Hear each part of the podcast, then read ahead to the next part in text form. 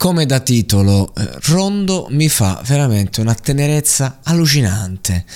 Dopo l'intervista a Muschio Selvaggio, eh, proprio mh, ho avuto modo di elaborare quanto questo ragazzo, fondamentalmente un cucciolo, un ragazzo buttato là, eh, riempito di sfarzosità e di un immaginario inesistente.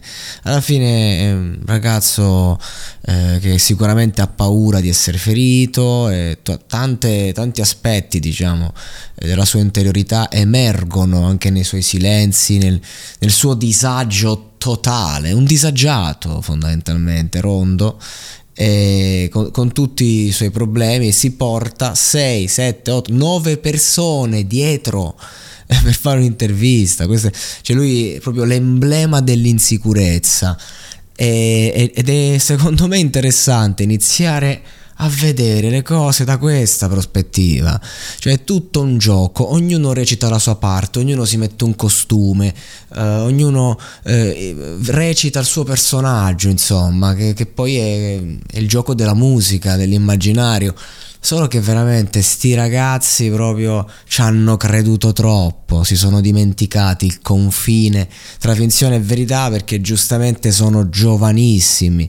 E mi fa tenerezza comunque questa cosa che sta là, che vuole fare il duro, eh, ma è palesemente una persona in grande difficoltà con se stesso, con la società. E non sto parlando di, di, di adesso, il tempo va avanti e...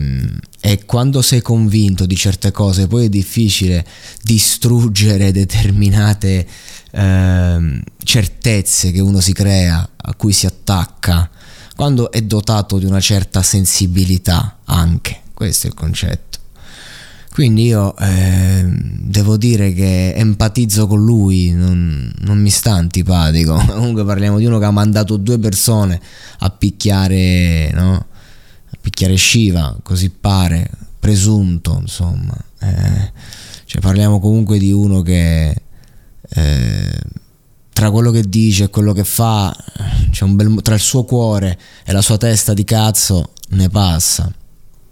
E comunque la gente eh, sta iniziando un pochino a, a stancarsi di questa wave, e resisteranno solo quelli che fanno veramente belle canzoni, secondo me. E Shiva credo sia uno di questi. Segui i podcast di Voice sulla tua app di podcast preferita. E se sei un utente Prime, ascoltalo senza pubblicità su Amazon Music.